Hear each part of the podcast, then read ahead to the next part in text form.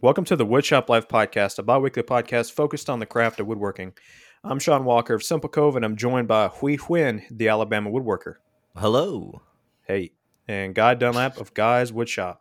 How are you? hey. This podcast is intended to answer questions from the woodworking community and give you some of our perspectives on how we get things done in our own shops. If you would like to support the show, we're simply asking for a small donation to cover the cost of bringing you this podcast. Head on over to patreon.com forward slash woodshop life if you'd like to show your support. Stay tuned to the end of the show to hear about what we've got going on in our shops. But with that, let's get right into it. Huy, what do you got for us? Okay, so this is from Sean Vella Designs. I imagine his name is Sean and his last name is Vella. Maybe I don't know. I'm going to go out on a limb and say that that is Sean Vella, but it's all one word. Hey guys, love listening to the podcast and was hoping you could give me some help with a problem I ran into. I put a nice new glue line saw blade on my table saw, and when I went to switch out the blade to my multi purpose, I physically can't get the blade off of the arbor. It is not the arbor nut that was removed easily. It is the blade itself that is stuck on the arbor. Has this ever happened to you, any of you? And what would be your solution? I have been thinking about heating up the blade to expand it off the arbor, but wanted to see if you had any other options. Any help in this matter would be greatly appreciated. Thank you again for the awesome podcast. Well, thank you, Sean, for the question. And I have had, while I've not had an issue with trying to get the saw blade off of the arbor nut or arbor, I've had issues with trying to get pulleys and whatnot off of um, drive shafts on on some motors. And one of the things that I did was heat up the drive shaft itself. And heating it up will expand it. But then what I did was I cooled it down with uh, an ice cold piece of uh, cloth you know, dipped in water and then put in the freezer and whatnot. And that that definitely I was able to get the pulley off of the shaft of the motor very easily doing that. I don't use a gear puller. I, I tried to gear puller. It was just it didn't it didn't work. There was something terribly seized up about it. But mm-hmm. you know, you've got that nice brand new glue line rip blade. I'd worry about I'd worry about heating up the blade because I imagine that they're tempered in a certain way and that might I don't know. I'd I'd worry about it. I think I would probably try heating up the the arbor before I tried heating up the blade. Well, now, wouldn't you worry about the temper of the arbor too? Yeah, I, yeah, I would. I, you know, I, I'd I probably just, contact the manufacturer if it's the if it's a blade specific issue and be like, look, can I get thing, another one? Yeah, this thing is stuck on my my arbor. Uh, I, I also thought about putting like either some mineral spirits or something on the arbor and the blade itself to just just in case if there was some debris that was caught up in there that maybe it could dissolve away with mineral spirits or or lacquer cleaner or something like that. But have you guys had any issues with trying to get off certain parts or whatnot? And what was uh, what was your solution? I'll go with uh, i'll go with sean first. No i've never had this issue before and you know like i mentioned I, if this is you know uh, specific to this blade i would 100% recommend manu- calling the manufacturer emailing them or doing whatever and getting another blade because i can't think of an easy way to not have to fight with this every single time you put it on and take it off i mean i sure as heck wouldn't want to do that yeah, that's going to be a serious problem, especially in the future. I mean, not just now, but what if you want to use the blade again? I mean, which they will. I mean, I yeah. would imagine every single project. I mean, there's it shouldn't be like that. So I'm guessing that they've either got some. You know, it's a glue line, so it's a what is it? A Freud blade. I wonder More if they got too much of that. Yeah. Or if they got too much of that powder coating or something in the. And I don't know. I mean, I would definitely. I'd be reaching out to them and asking for a new blade to because I would not want to fight with that. Yeah, maybe uh, whatever you have to do to get it off, and then don't put it back on. That that's a good good point. Good point.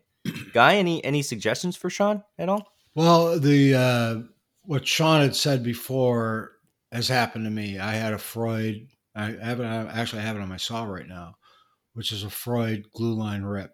the first time I put it on, it was pretty tight.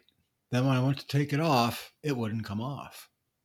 because the paint that they use to paint their blades or the powder coating or whatever the hell they put on it, I don't know, inside the the the, the hole for the arbor, and it wouldn't release. So I ended up just taking a, a wrench and like pinging the side of the the table saw blade. You know what I mean? Just like banging it against it. Yeah, yeah, just jostle it loose. Yeah, but not really super hard. Just enough, just enough to, to loosen it up. And I, I squirted some PB Blaster on there. PB Mm, Blaster's yeah. um, uh, like an oil that's used for frozen nuts and bolts and stuff like that. Yeah. To rust it on. It works really good. Mhm. Uh, I let put that on, let it sit for an hour, and then I started whacking it with the the the, the wrench, and it eventually came free. And you could tell where all the paint that was on the inside of that that hole had locked onto the arbor. well, um, even in which case, ca- I just took some emery paper, Ah, yeah, like mhm. wet dry sandpaper, and got rid of it on the inside. And I still use that blade today. Yeah. Yeah, I was just about to say that even if he does get a new blade from the manufacturer, um, to to run a piece of emery cloth on the inside of that uh, blade, uh, the blade hole, so that uh, so that you can kind of remove some There's of that. nothing worse than having extra paint in your blade hole. Nope. Uh, I heard that more than once. Never have? before. No, I have not. No, I was gonna say, I've never but that's a good one. I like it. I like it. I I, I might use it from now on. I'm gonna get to print it on a T-shirt. Yeah.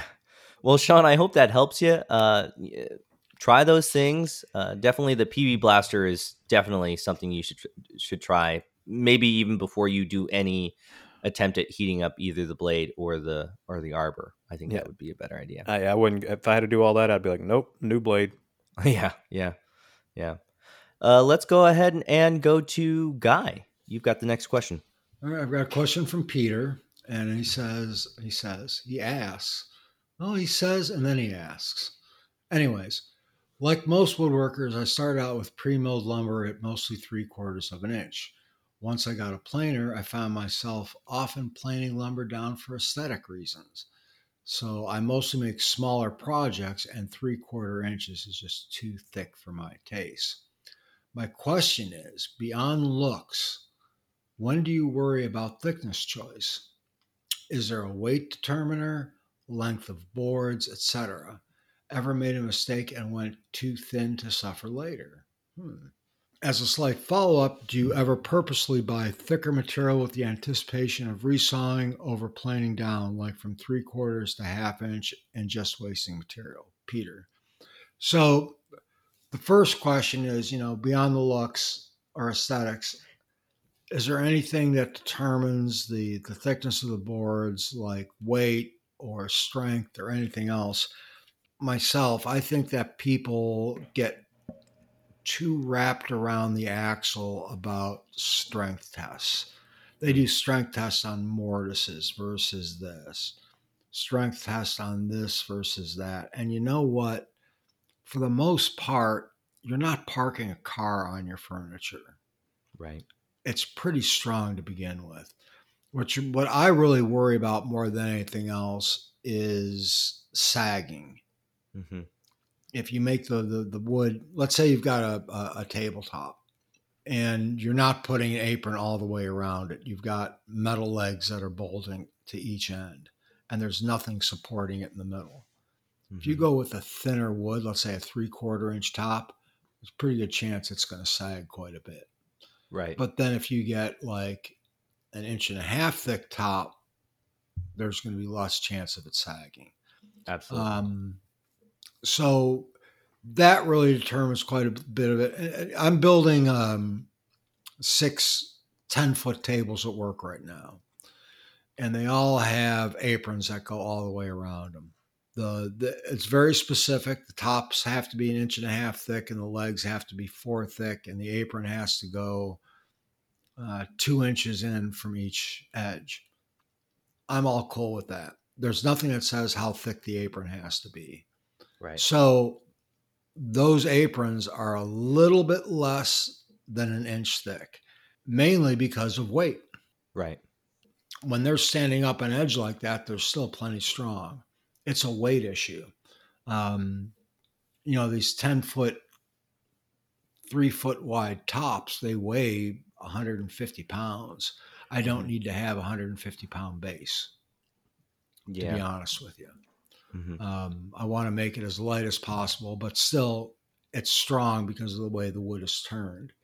Um, I guess it just comes with experience. Mhm. Uh, You asked, you said, you know, worry about uh, as far as uh, the looks go. I think looks have a big part of that. I mean, just taking a sixteenth of an inch off a, a top sometimes can make a huge difference, or a sixteenth inch off a leg can make Yeah. a huge difference. So, aesthetically speaking, uh, the thickness of the wood is really important. And don't get caught up in, well, it's got to be three quarters of an inch, or it's got to be an inch and a half. It's got to be, you know, three sixteenths, or five sixteenths, or nine sixteenths. It can be all over the place. Yeah. It really depends on how it looks. Um, the second question is Do you ever buy thicker material with the anticipation of resawing over planing down? But he was very specific on this, like from three quarters to half inch and just wasting material. So there's times I want half inch material. And if I want half inch material, I buy six quarter stock, Yes. Yes. rip it down the middle, and then I've still got plenty of room to, to get it down to half inch Right. and get Mhm. it flat. So, but there are times when you've got half, you want to get a half inch, and all you've got is three quarter inch Yeah. or four quarter. Just plane Yeah. it down. You can either plane it down and end up with chips, or you can resaw it and get rid of the bulk of it, and then just a couple passes through the planer. yeah. To me, it's six of one, half dozen the other. Um, but so, what do you think, we? Uh, well, with his first question, uh, I have made the mistake. So my current dining table, I think the tabletop is a little too thin. Just doesn't match the base that well. And it was a matter of this is the material I had, which was a, a very scant four quarter material, and I was very lucky to get three quarters out of it. And you know, I am actually making a new dining table, but you can tell like the base looks, you know, kind of I don't want to say beefy because it's not like a beefy base, but it, it, it just doesn't fit the aesthetic of the It's, tabletop. it's heavy. It's heavy. It's it's too heavy. It's too heavy for the tabletop. And it was one of the first dining tables I've ever made. And uh, I that was what I had, right? And so I went with it. And looking back, I'm happy I did it because it actually was a lesson that I learned as well, which was this is too thin. And there's a reason why, you know, you spend more money to get the five quarter or the six quarter stuff. And yes, it does become wood chips to get it down to the thickness that you want. But in the long run, it, it, it would have been worth it because then I wouldn't be making another dining table for myself, uh, for my wife. Um, in terms of buying thicker material, I do that all the time. I buy a lot of eight quarter material and I'll Yeah. I'll resaw it down. Um, even if I'm trying to get, you know, six quarter or an inch and a quarter top or inch top, I'll still resaw it down and I'll I'll, find a way to use that material later. Um, the three quarter but, inch, but it is it is more expensive to do it that way. Eight quarter it- stock is more expensive than buying four quarter stock. Abs- absolutely, absolutely. Um, So, but I, I like having I like having the freedom to do that, as opposed to I'll get down to doing it, and I'm like, oh man, I, I really hope I hit my mark. I really hope I'm able to flatten this out and get an inch and a quarter from you know one and a half inch stock. You know, it, it, I've gotten into those positions before. It's like, man, really hope I'm able to get this flat, and I hope that there's no crazy internal stresses that uh, you know I'm going to have to contend with, where it's just going to go all over the place.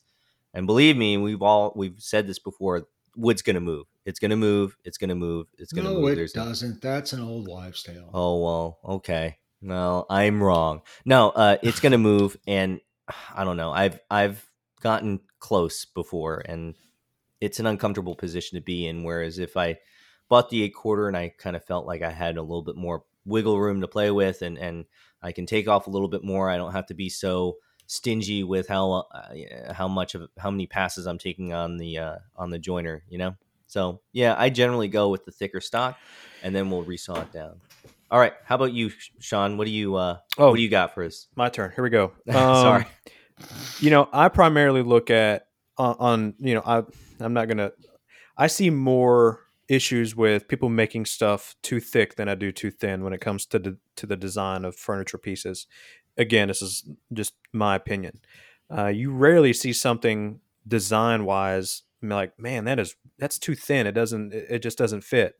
You know, I, I see more pieces that are too thick. They have too thick of of peat legs or tops or this or that than I do of too thin. Um, so you, you know, it's just one of those things where you don't have to stick to half inch material or three quarter inch material or one inch material.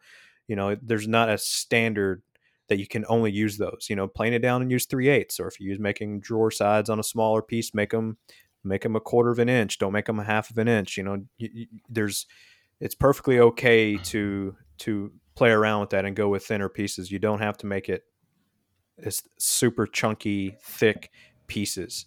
Uh, you know, I think it makes it look good with the with the the thinner pieces. It just, I don't know. I, I see, like I was saying before, I see more, in my opinion, bad designs because of thicker pieces than I do Yeah. thin. What I see a lot is it in drawers. Mm. Every, you know, people ma- are making small drawers out of three quarter inch stock. See, even Ooh. in big drawers, I never make my drawer size bigger than half an inch. Right. Now, as far as the uh, follow up question, uh, very rarely do I plan something out of having you know buying thicker stock to resaw it, unless you know, I, I, unless I'm maybe making a big a big door and I want to do a book match panel. If I need half inch material, you know, I'm gonna start with four quarter.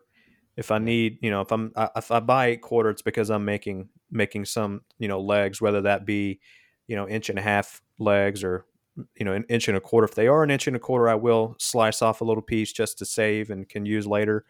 But you know, most likely I'm I'm buying something that's as close to that, and I don't I don't do a whole lot of resawing for uh, just to to save material myself. Yeah. Yeah, so you're resawing more for the aesthetic than the Yep. yeah Yeah. yeah. I dig it. Yeah, I let those chips fly on the planer. I mean, I don't. It's just you know, it's a it's a crapshoot because then you got to buy thicker. Yeah. Then you know you got to get six quarter. Then you got to resaw it. Then you got to you know it's no. I'm just gonna run it through there. Yeah, I dig it. yeah, I, I hear you. I hear you. All right. All right. Well, right. I think it's It's Huy's mine. question. Oh, Yeah. Sean's. Yep. Yeah. It's Huy's or Sean's? No, it's mine. Who? We was we was the first one. You were the second one. He's, he's just messing with you now. Come on, Sean. You should know him better than this right now. So come on. What? Go ahead. You kind of mumbled there. I couldn't understand you. um, I'm just making sure he, he fell asleep last episode. Yeah, I'm, That's true. I, I'm. I've got a cup of coffee in front of me right now, so I'm. I'm okay for now. But we got to keep it lively. Okay, that's no problem with me. You know me. All right, this is from Jim. My question is concerning marking gauges. A lot of the suggested beginners kits include some sort of marking gauge. When watching YouTube, very rarely do you see a marking gauge. And even more rare is someone that is putting one to use. While I understand what a marking gauge is and how it functions, I, I don't see a place for it in my workflow. Do you, gentlemen, use marking gauges commonly in your workflow? And if you do, what do you use? The, when do you use them? I cannot read tonight. Do you, gentlemen, use marking gauges commonly in your workflow? And if you do, when do you use them?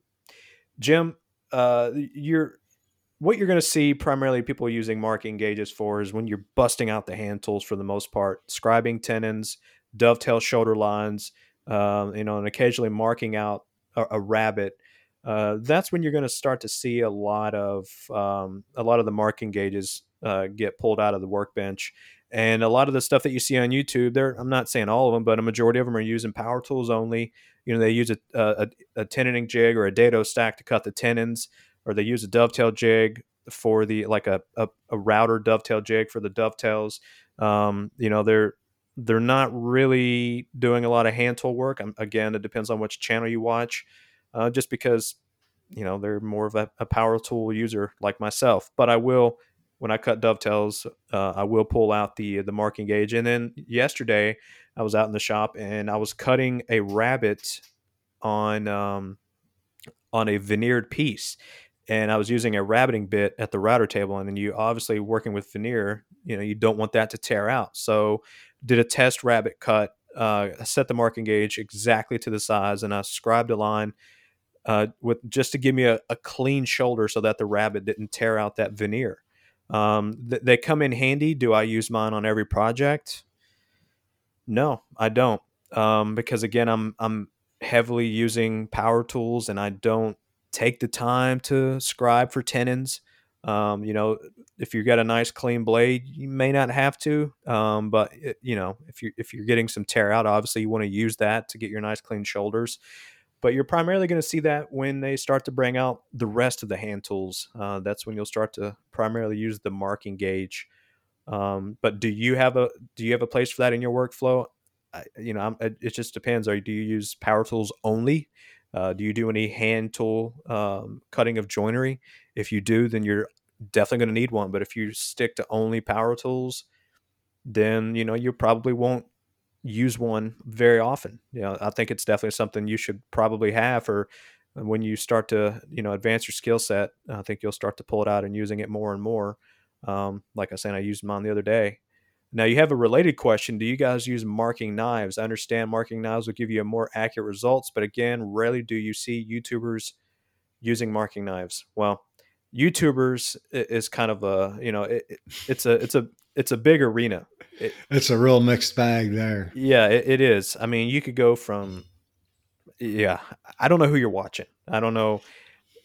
It all depends, but um, again, it all just comes down to when you're using you know when you're hand cutting some of these dovetails or tenons and uh, and you're using a uh, you know you're using a, a combination square and you know you're marking your your layout lines and all that's when you'll that's when you will use it um, again when you're using the rest of your hand tools.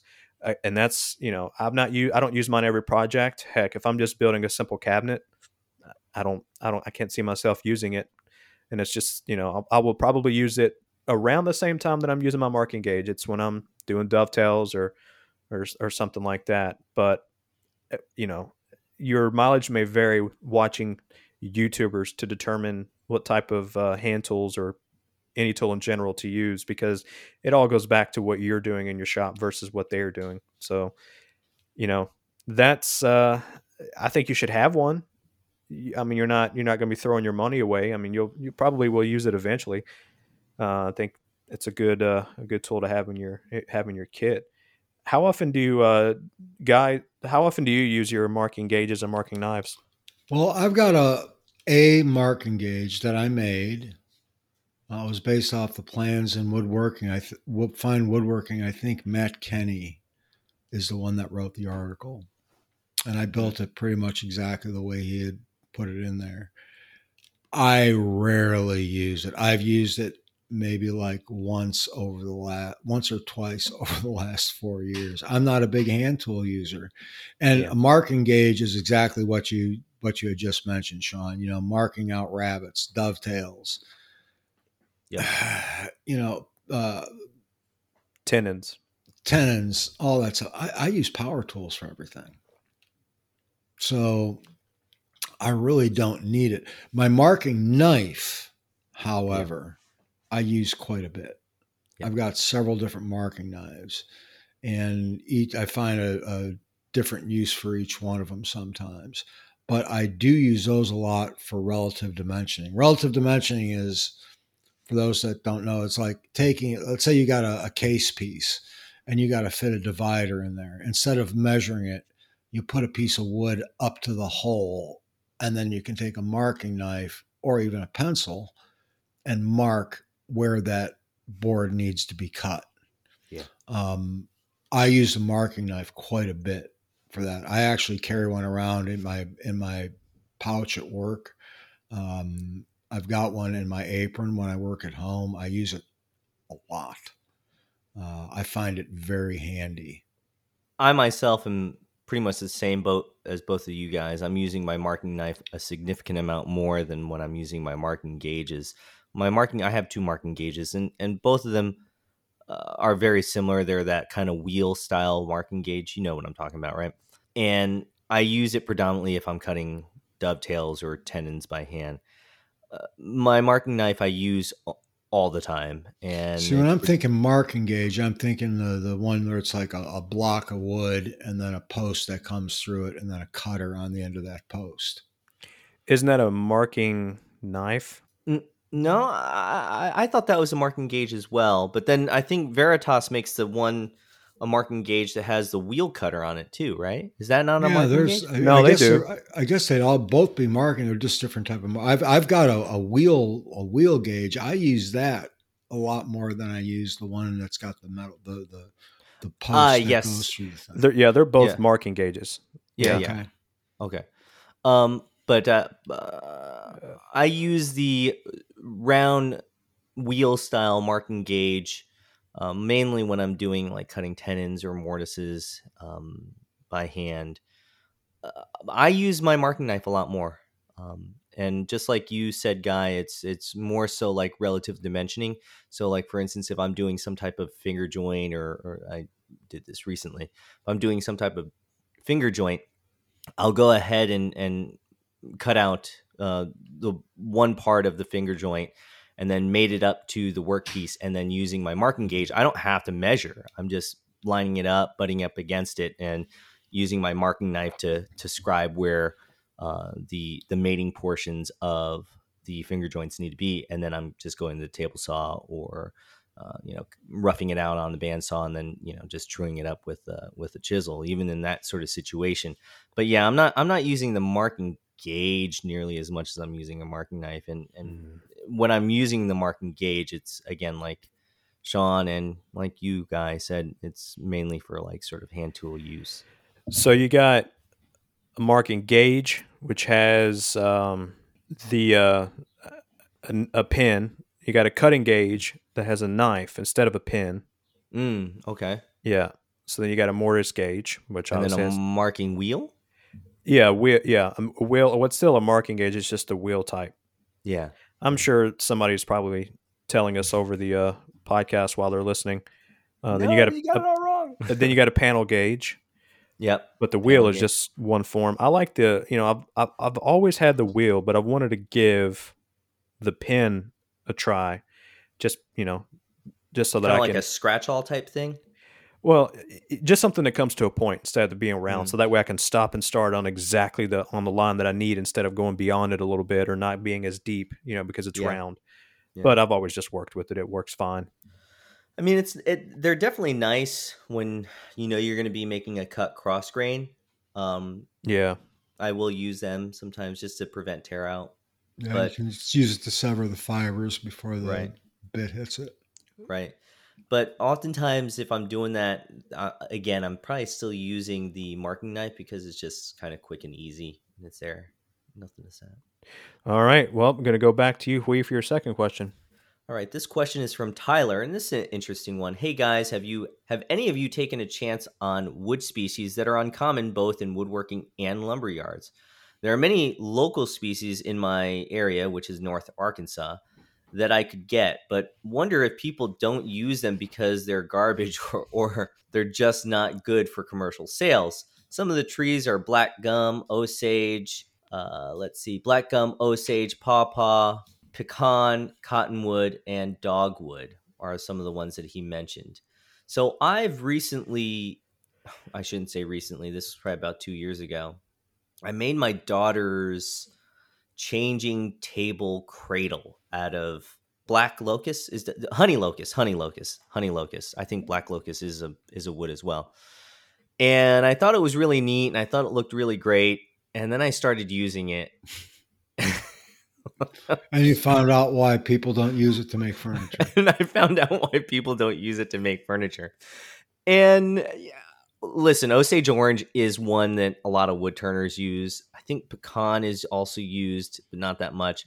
Black gum i've not heard being used often. Pawpaw dogwood cottonwood i've not heard a lot of folks use those woods before, and probably for good reason. I'll go out on a limb and say, yeah, it's probably not the greatest wood to to use for making furniture, also because it's probably just not readily commercially available either.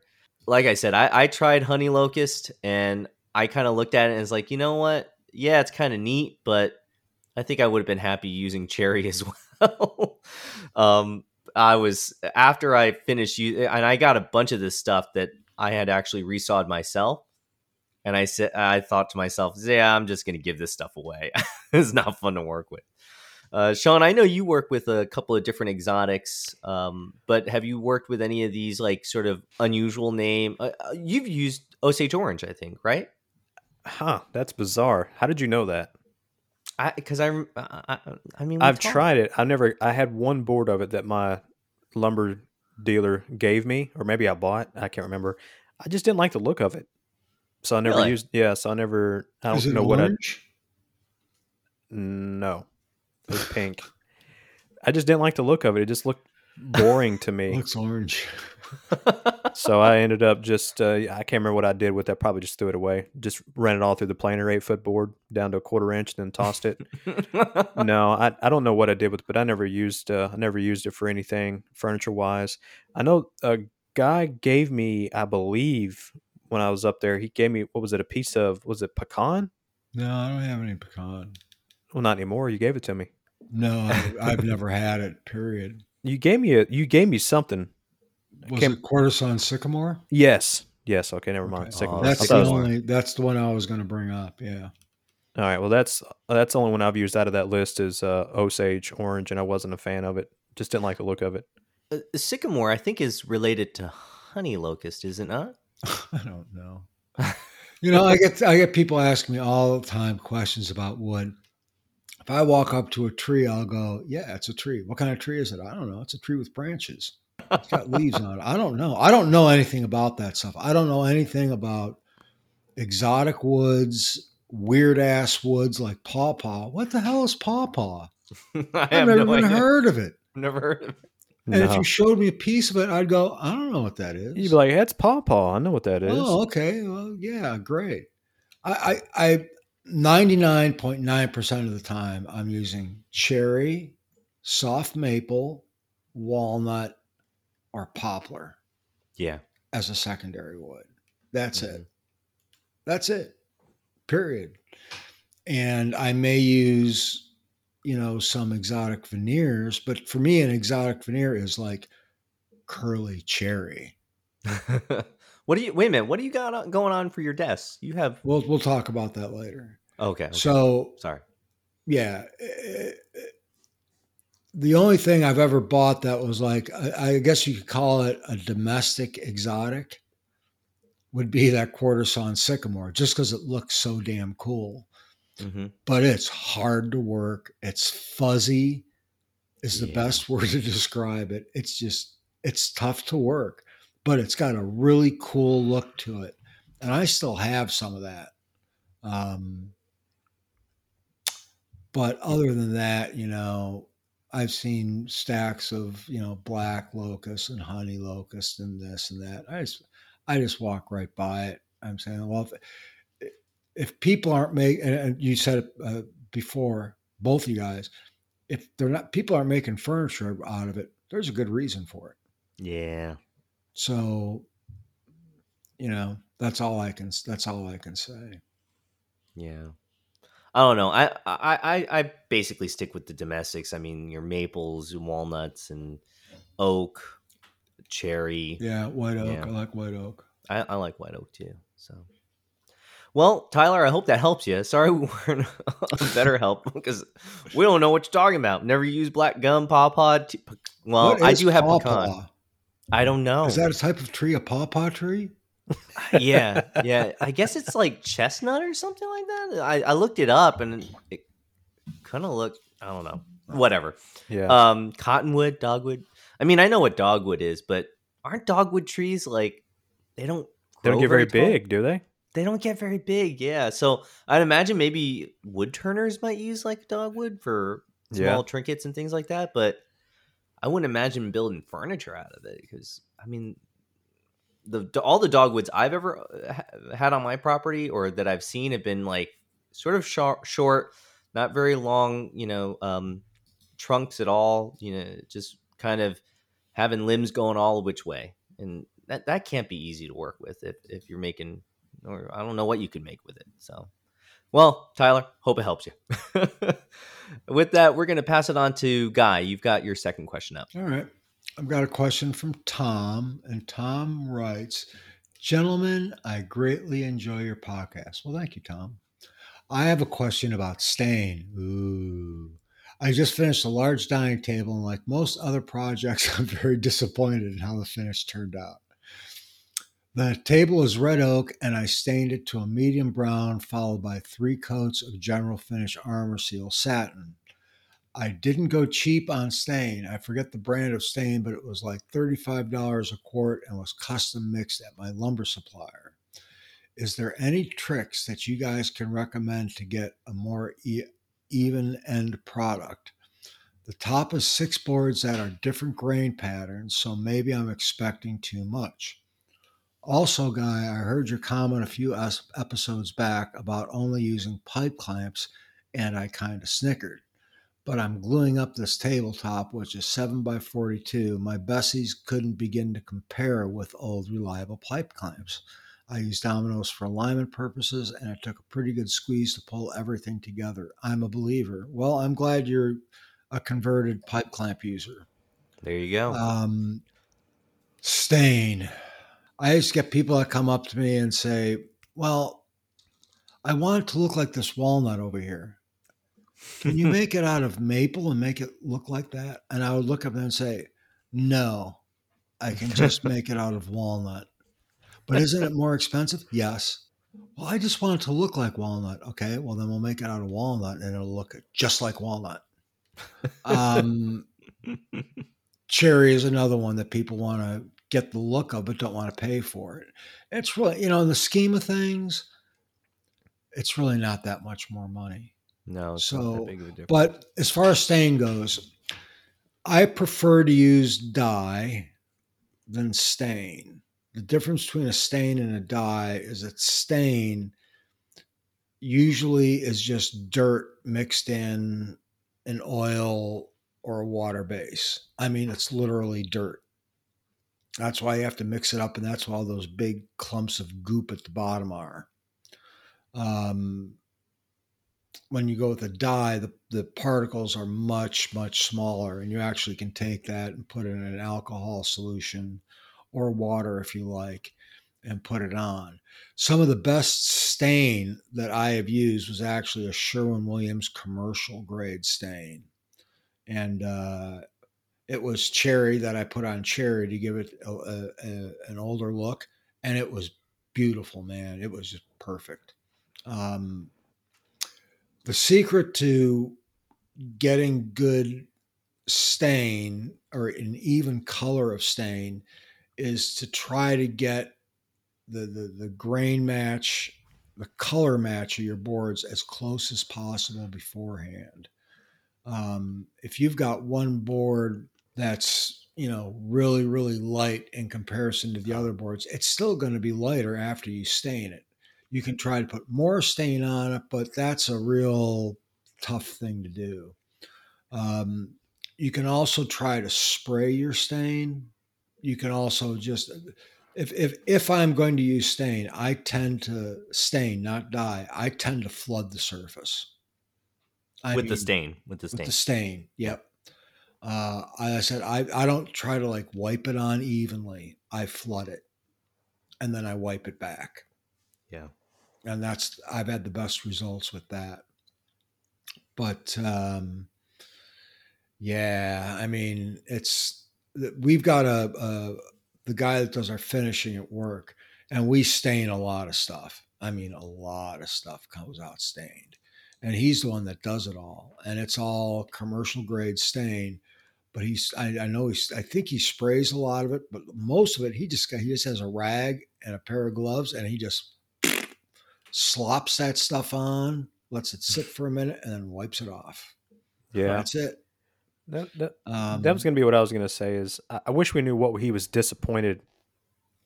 You know, yeah. Well, about. that, there's that there's that thing. You know how what's what how does a woodworker usually ruin a project? Finishing. Mhm. Um, one thing I will say, if you are going to stain, don't sand past 150. correct. A lot of people will sand up to like, oh, I never sand at 220 to get super smooth. All you're doing is closing that wood off to the stain, won't yeah, and it won't stain correctly. It won't stay stain evenly. Only sand to 150. So, Wow. uh, what what do you think about all this, Sean?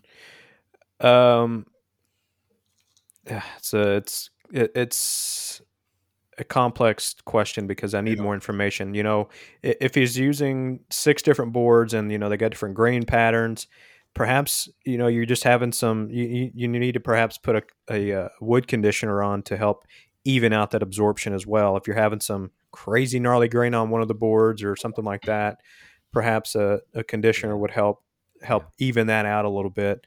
Um, you know, it could be the way that you're applying it. Um, you know, maybe you're not wiping it off fast enough, or maybe you're wiping off too much. Maybe you're not wiping off consistently. I mean, it just. I, I wish I knew what what Tom was very disappointed in how the finish turned out. Um, and yeah, I've I've made the mistake of having a sample board and sanded my sample board to the correct grit, but went too high on the piece because I was just sanding all of the pieces and I hit the top up to, you know, 220 or 320 and you're going to get a completely different look than Mhm. stopping at the 150. So, you know, I just wish we had more information, but, you know, make sure that you're applying it right, make sure you're sanding it right and, you know, and make sure you make a sample board because that probably could have helped you avoid doing the entire top um, if you didn't like the sample board. Yeah, I really have nothing more to add than what you guys have already already talked about. Uh, I've not done hardly any staining whatsoever. I attempted to restain one of my mother-in-law's chest of drawers, and it came out so awful. I said, "We're painting it." we ended up painting it. And we ended up painting it with like a General Finishes, um, I guess a milk paint or whatever. Uh, it was just oh, it was just terrible. I don't know what I did wrong. You know, I'd sanded everything back, um, and it just it just would not take properly. And I think probably what my mistake was, I sanded to too high of a grit, and it just did not absorb properly. But it was, you know, just all different colors all over the place, and um, I just told her, "We're we're painting your piece. I can't I can't get it right." and she's like, "Oh, that's fine." Um, but yeah, that's about all I can add. Is just you know my mistake from that. So Yeah. Well, with Tom, Tom getting the the, the commercial stain from his lumber suppl- supplier was actually a smart move yeah, because that that Varathane and Minwax and whatnot. Minwax stuff you get at Lowe's and Home Depot or Menards or wherever. I I I really hate to say the words, but they're crap. They Mm-hmm. have a they. I don't know. I've tried those so many times, and I've been so so disappointed in how they come out. I know everybody that talks, they talk about it all the time. How crappy this stuff works. Yeah. Go find a Sherwin Williams commercial commercial dealer in town, or somebody that sells, you know, whatever in the, uh, at, a, at a commercial level. Have it mixed. It is more expensive, but some of the stain is really good, and it works Yeah. really well. I've used it a couple times, and that's why I said what we use at work works really well. Um, but we don't use the you know the cheap stuff from the, box stores. the big box stores. So Yeah, And sometimes staining just doesn't look good. yeah, I mean, a lot of people you see uh, pictures on the can and like, dang, it it looks really nice, but you know, it's hard. I mean, especially if you're a woodworker, because you know you're you're being extra hard on yourself. But you know, oftentimes when you stain stuff, like I've stained poplar numerous times, even with conditioner and this and that, and, and you know, from afar it looks amazing. But you know, if you're a woodworker, you get up on it, you're like, yeah, it's it's the color isn't consistent. It looks nothing like cherry that you were trying to stain and match. But to anyone else, they're like, dang, it looks awesome. Thank you. yeah. But yeah. some sometimes we're just we're just too uh, we're too hard on ourselves and expect too much. And at the end of the day, you're staining red oak. You know, uh, we, we needed more information from why Tom was disappointed. I think Mm. All right. Who's got the last question? that would be Sean. that would be me. Sure. Hi. All right, this is from Dan. It seems that no matter what I try, it's hard to make great miter cuts. I have a SawStop with an Osborne miter gauge, an older radial arm saw that I've tried the broken fence technique on, and I seem to still have trouble with miters. I do all kinds of woodworking for segmented bowls, though rarely, to picture frames to simple miters. It always seems to have issues. Is the solution the Kapex? If it's really amazing, as the Domino is, I'll spend the money. But is there a better, less costly solution? You guys are awesome. Thanks. Before I answer, what are you guys familiar with the broken fence technique? Nope. No. I have no Okay. idea what the hell that is. Yeah, I don't know what broken that is. broken fence technique. Huh. Seventy. you Hey, look that Huy, up, or- Huy, Google that. Yeah. no, Uh, I- I'm on it. no, I didn't look it up because I, I figured a guy would know. Maybe it's something because he has a, you know, I don't know, Broken fence. broken fence technique. But either way, um, Dan, if you're not getting clean miters on your table saw, you just need to probably take a step back and dial in the table saw a little bit better. Uh, you know, I've unless you know, no offense, but I had I've had the SawStop. I've had a Craftsman before that, the two two one two four. I don't know why I still remember that um, hybrid saw, and then before that, I had a what is they what are they called? Skil saw. It was a sixty nine dollar job site saw. yeah, sixty nine dollar Black Friday deal. Now that one could not cut miters, but any saw that's more than sixty nine dollars that's decent, you should be able to get miters on. So you have a SawStop with an Osborne miter gauge. The first thing I would do is I would make sure that that the the blade is parallel to the miter slot. The first and foremost, make sure you can get square cuts, and then I would, um, you know, make sure the blade's tilted to 45 make sure that your not your blade your miter gauge is 90 to the blade and make a cut i mean and, and if you want to get repeatability set up a stop block let's say you're making a square box all the pieces are six inches long set a stop block and just make your cuts but the key is to make sure that your table saw is dialed in make sure your miter gauge is 90 to the uh, blade and I cannot see a single reason why you, you, you shouldn't get pristine miters on your SawStop. Not because it's a SawStop, but because it's it, it's a it's a cabinet saw. I mean, I don't care if it's a, a Laguna, a Grizzly, a whatever. I mean, you should be able to dial that in so that you're getting perfect miters on your SawStop, on your table saw, on period. Um, unless you know, unless it's a sixty nine dollar Black Friday deal, but yeah, I would start with with going back to your SawStop because if you're not able to get clean miters on your table saw, you probably are going to have more issues than that. I would say that something's not not dialed in just right on that. Now, as far as you know, is the solution the Kapex? It may be a solution. I know Guy speaks highly of the Kapex. I've never used a Kapex to cut miters. I've only used I've only used it once, and that was when I was at, at Guy's house. Um, you know, I don't cut miters on anything except my table saw. I don't use my miter saw, nothing. So I, I would I would take a step back and dial in your your your table saw and and you know perhaps the broken fence technique. Um, I don't know what that is. I was just going to try to make a joke, but I don't even know what that is. So, Yeah. so I looked it up, Okay. Yeah. and what I saw, saw, uh, what I see is a radial arm saw set to 45, and then there's a fence that the radial arm saw, basically to get a zero clearance, is ripping through, and there is a broken fence board or um, basically a box that he's that this person has created, and that box is up against the fence, and you take one piece, butt it up against the upper side of the box, cut it.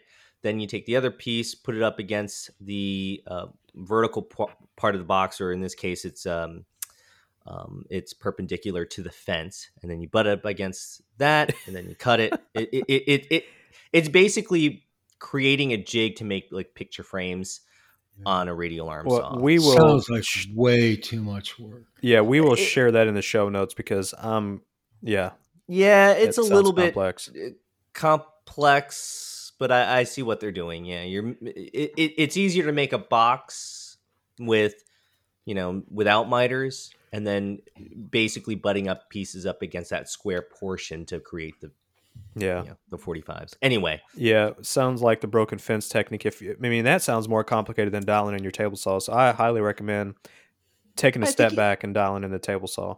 I think he should dial in the table saw. I think he can, you know, um, he he can get a relatively inexpensive, relatively inexpensive Incra miter gauge that's very good. Well, he's got an Osborne miter gauge. I mean, any miter I- I gauge. don't- yeah, I don't know. I don't know how good. I've never used. Them. I use a. I use a Are Kreg. they pretty good? Uh, I'm sorry, guy. Are they pretty good? Yeah, the Osbornes Okay. are pretty good. They're not Yeah. cheapies. Yeah, I Yeah, mean, yeah. I've used the the built. I used the stock one. I've used the Kreg. I've used my, you know, yeah. There's any miter gauge should work fine Yeah. as long as it's not a sloppy POS. You know, any miter gauge. I, as far as the Kapex guy, I know you're a true believer of cutting miters on the Kapex straight out of the box. So maybe you can Mhm. speak to that a little bit. Well, let's let's. I don't want to talk about the Kapex. The Kapex is a great saw, and I can make picture frames on it all day long, no problem. There you go. But it's also sixteen hundred dollars. Let's try to find uh, what's his name? Dan. Dan, Dan, let's try to find a solution for Dan that isn't going to cost him sixteen hundred bucks. Um, and it sounds like he's doing a lot of uh, making a lot of small pieces for segmented turning. hmm And a miter saw is not a good way to cut those. It's way too much action on your arm. It, it's just not a good way to go. Best place to do it is the table saw with the sled. The the some of the reasons, I guess you have to break it down why the table saw or how the table saw can fail making a good miter cut. hmm First, you have to make sure that your blade is perpendicular to your miter or is parallel to your miter gauge. And yet you Mhm. got to use a dial caliper and you really got to hmm get it good. The second problem is that when people buy miter gauges, the miter gauges, the, the bar can be sloppy inside that miter track. Yeah. Yep. So some of the manufacturers like Incra, I think Kreg has something on theirs. Not sure the Osborne, but they have ways that there have little nuts in there that you tighten up and things expand and contract and it makes it so it, it, it goes it doesn't wobble inside the track. like Right, little set right. screws that go through the yeah, side. like little set Yeah. screws. That's the second thing. The third thing is the blade. You're cross cutting. If you're having a problem with that, it, it can be you're using a, uh, not a combination blade, but a general purpose blade, like this, like the like a forty tooth woodworker two. Yep. Okay. Those can still burn when you're, especially when you're cutting a miter. And if it gets a little burn mark on there, you got to recut it. gap. Yeah. You got to recut it. Get a, a like a 70, like 72 or 80 tooth uh, crosscut blade hmm and put that in your saw. And Yeah. you will get cleaner miter cuts. Yeah. And the last thing is that when you use a miter gauge and it's at 45, you have to make sure that that piece is locked onto the miter gauge. It Mhm. can't move because if it moves just a little bit as you're cutting, and when you cut, you know, you've got the miter gauge at 45 and you're pushing it through the saw blade, that it wants to get pulled into the blade. Yeah. So when it pulls into the blade, that's what can really throw your miter saw your miters off too. So Yeah. all those things together can result in a very bad, frustrating day. Yeah. Here's what I recommend, and I'm going to recommend a product, and they have been a sponsor of mine in the past, but I am going to recommend it because I truly like the Kapex. I am a true believer in this product. and that is the Incra 5000 miter sled or crosscut sled. Yeah. I think it's around 350 or $400 if I'm not mistaken. Yeah, that sounds about right. But it's a big platform. It's got uh, T slots so you can lock in your wood to it. The nice thing about it is how you calibrate it. So it's got a, a you decide which side of the, the, the blade you're going to put it on, the left or right, and you build it. And it's got a panel that you actually run through the saw and cut off. Yeah. Okay. And then you take like a, even just a cheap 12 inch, you know, uh, triangle, not like the, the ones from Harbor Freight, the big orange ones that actually are pretty accurate. You take that and you can actually calibrate the fence right off that saw cut. Yeah. And it's just, it dials it in. It's just perfect. It's just perfect. Now, to be fair though, if you're having those issues that you're having now, getting that Incra is probably not going to fix it. You probably Well- you need to do all the first steps first. Yeah, and that's that's what I said. So you you have to. I would get. I'd recommend checking your blade against the miter slot. I'd recommend getting a a, a dedicated crosscut blade, Mhm. but then the Incra will solve the, all the other problems Yeah. because it it, it it it can adjust for slop in the miter gauge. True. It has hold downs to the fence. Mhm. so the piece won't move. And it's the, the beautiful thing about it is it is easy as heck to dial in perfectly. Mm. And the, the fence locks and it can go up to, you know, whatever. I think it's up, up to like a four foot length with a stop on it. But since it's got that little piece that you cut off, that actually stays next to the saw blade. So if you're doing segmented pieces for segmented turning, Mhm. you can put that thing at, you know, 23 and a half degrees and it, it goes down to tenths of a degrees. It's got a vernier scale on it. It goes down to tenth of a degree. You can dial that thing in, use the scale, get it down. You can lock your piece on there and you can cut it and the pieces won't go flying and it's just easy. Boom, boom, boom, boom, boom, boom, boom. It's a very nice sled for what you need it for. I, I, I'd highly recommend it. Take a look at it. Yeah. The oh, I wanted to add one thing uh, because he mentioned here. I, I don't I don't know why I missed it, but he mentioned segmented bowls, and mm-hmm. I, I I was trying to do something similar, but for the apron on my big table, round table, expanding table that I had made recently. And my buddy Dave Moncada, who is does a lot of turning, um, I asked him about it, and he says, "Yeah, I use what's called a wedgie sled." I was like, "A wedgie Yeah. sled? What the heck is that?" He says, go to segeasy, S E G E A S Y dot com. He says, and you'll see what I'm talking about. It's a pretty neat little thing. It's unfortunately you do need a template that is set to that in order to make the wedgie Yeah. sled work. But, But, that's but that's that is a very specific to segmented It's a very yes. specific pur- of Yeah. purpose, and with the something like the the Incra crosscut sled, it can Mhm. be used for all kinds of things. No, I, I agree. I agree. I was just I was just making the comment. trades. Right, right. And I was just making that comment to to look into it for something very specific to segmented bowls. And Yeah, he does say yeah. though rarely. Though so- rarely, yeah. yeah. And Mhm. I would I will admit. recommend, yeah, just me because I'm cheap. I would dial it in before buying anything. uh, you don't you don't need any of that other stuff to cut miters on your SawStop. You don't.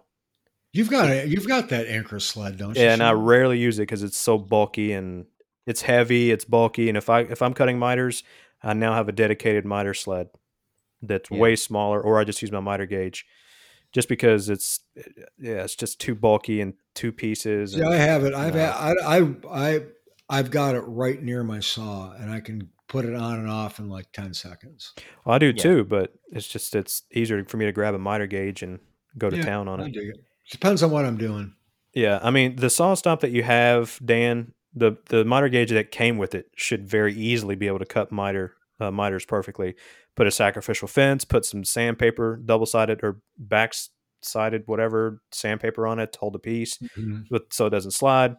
Dial in your table saw, use a and clamp. and cut them. Yeah. Yeah. Yeah, it sounds like you need to probably take a step back and dial in your table saw. Yep. Yeah. But with that out of the way, um, that is our last question. And now we're going to uh, discuss what we got going on in, in the shop. And I'm going to pick. Uh, who am I going to pick first? Uh, Huy. Ask a guy what he has going on in his shop. Guy, what do you have going on in your shop? I'm asking you. I- I'm I'm following direction there, Sean. That's right. Guy, what do you got going on in the shop? So it's to me. Uh huh. Yes. Um, still working on my desk. Saw you do some veneer work. Yeah, I had a little problem. What, uh, what exactly went on there? As a perfect storm of stupidity. I it's when you use high when you have high, I was using like waterfall uh, not like I was using waterfall bubinga Yeah. which is highly figured so it needs to be flattened hmm so I flattened it dried it how I normally do and I went to town working on it I used a cold press veneer glue which is just PVA with some extra solids in it. And the veneer was nice and flat. Everything was good. I put down the glue. I put the top on. There was, you know, I didn't put too much glue on it. Everything was good. And I put a caul on top of it and put it in the bag. And hmm then I took it out of the bag. And what had happened is is the edges of the the veneer had set before the inner part did. And the veneer wasn't perfectly flat, nor was it dry enough. Uh, So what happened is is as the pressure hit it, it creeped out towards one side and it buckled. So I have all these little ridges on one side of it, going up to six inches to the inside. So that whole side is just toast. you're gonna have to redo it. Well, um, I guess I, I really need to talk about is why it happened more than anything else, and it had really more than anything else to do with the drawing. I, I spoke to, uh, I just I, I not verbally on the phone, but I, I DM'd back and forth with Craig Thibodeau, who's Mhm. probably one of the top veneer guys in the country. Um, Oh yeah. and he literally wrote a book on it too, I believe. Yeah. Yes, he did. a very good book. Yes. Um, and I talked and he said, "How long did you how, did did you did you flatten?" I said, "Yes." Did you dry it sufficiently? I said, "Yes." He goes, "How many days did you let it dry?" I said, "No, about twenty four hours after I took it out of the paper." And he Mm. goes, "Yeah, you need to leave, leave that sit for about three days." I'm like, what? He goes, "Yeah, about three days." And it has to do with the highly figured nature of the hmm. B. he said it can be a real bear and that's Yeah. that's really what it was is i didn't dry it properly and he said i shouldn't have used that glue he, uh, he uses a lot of epoxy and polyur- polyurethane glue I, I really? yeah he uses a lot of polyurethane and he's I, I not can't- not urea? no. no i said i can't i can't use polyurethane glue because it's it's you know like 90% humidity out here man. I put that out and just it just go and turn it into foam. Uh, epoxy is too messy. I should have used urea resin but i was out. Mm. and i got lazy so uh, okay i'm not going to go to the store and try to find some weldwood i'll just i'll just use Yeah. the stuff i have in, on the on the shelf. Yeah. and it was it was a bad choice and i paid for it. So i am not going to buy more bubinga veneer because it was really expensive Yeah. um, i have some very very nice quilted cherry veneer Okay. and that's what i'm going to put on top of it Okay. so that's what i've got that's what nightmare i have going on in my shop right now Eh. And and you put in an order, or have you received your order of urea resin? No, I just went to the hardware store and picked up a can. Weldwood. Yeah, Yeah. DAP Weldwood. It's, it's, Yep. all- That's all it is. I don't need to buy anything fancy like the Unibond 800 or anything like that. There's no reason for it. Right. Um, What about you, Sean? What do you got going on in your shop? Um, Mr. well, Box Maker, Mr. Expert Box Maker. Nothing. Just uh, slowly making progress on the box. Didn't have a whole lot of time out there. Same old thing. Uh, same old song and dance. Um, I got the sandwich done. I got the you know the uh, what I believe to be wenge veneer on top and curly maple on the bottom, and uh, rabbets cut. And uh, yeah, now I'm just gonna start cutting the miters and putting it together. Cool. Nice. We. Well, I've got my base assembly to my wife's farmhouse table glued up. So happy with that. Came out well. Uh, I did plane down and flatten what will be the tabletop for it. I have not edged it yet, edge jointed it yet. Um, but I have been doing a lot of work in the new shop of setting up. I've got a whole bunch of um, nice two feet wide shelving installed along the perimeter of two walls. Um, so it's going to be great to just store jigs and uh, things like a pocket hole jig or things that I don't use as often, but um, but that I need to stow away and have access to on you know a regular occasion. So got all that done. Very happy with it. I, I also um, I also installed one of those um, dustbin meters. Have you you guys ever used one of those? It, it, it's a light sensor meter that tells you when uh, your dustbin is. No. I, yeah. yeah. Yeah. Sorry. No, I got a clear bag. I don't have one of those fancy units. I can just Oh. look at mine. Yeah, mine mine has that. Mine came with that built into it. Yeah, I, I I bought one for my for my. Is, oh, so so when your when your bin gets too high, you get a red light or whatever. Yeah. Yeah, so I, I Actually, I got an electric shock. You get electric shock and Yeah, I have to attach an electrode to my nipples. I'm not. I'm not taking that out. I'm leaving it. I in. can attach it anywhere I want. All right. Well, I I'm leaving it in. Doesn't matter. Um, but I, I installed one of those too, and um, yeah, it works pretty well. Uh, I actually got two of them. The first one came, and it was not. There was something wrong with it, and they sent me another one. So Where'd you get it from? Uh, IVAC. IVAC. Okay. Yeah. Um, IVAC uh, fill level meter, I think it's called. Anyway, yeah, worked so far. It's working much better. The first one there was something wrong with uh, with the wiring on it. Second one came and they sent it out pretty quick. So happy with it so far. But we'll see. Anyway, that's all I've got going on. So I think that'll do it for this show. Please remember this podcast is here to answer questions from the woodworking community. So if you have woodworking questions you would like answered, you can send them through the podcast contact page at woodshoplifepodcast.com or DM us through Instagram at woodshoplife. We'd also like to thank everyone who left us a five star review on iTunes. If you haven't done that, please go do so because it really helps us in the search rankings. And of course, we truly appreciate the support and feedback. You can find me online at simplecove.com or at simplecove on Instagram and YouTube. Huy, where can they find you? All right. Uh, AlabamaWoodworker.com. All the links to my Instagram or all, all the links to my social media are on my website. Guy, where can we find you? Uh, you can find me typically in my shop, at work, or in my office. If you want to look at my stuff online, just go to Guy's Wood Shop on uh, Instagram And dot .com. and dot .com. All right, great. Thanks for listening. See you in a couple weeks. See you. See ya. Bye. See you later. Bye. Bye, bye, bye.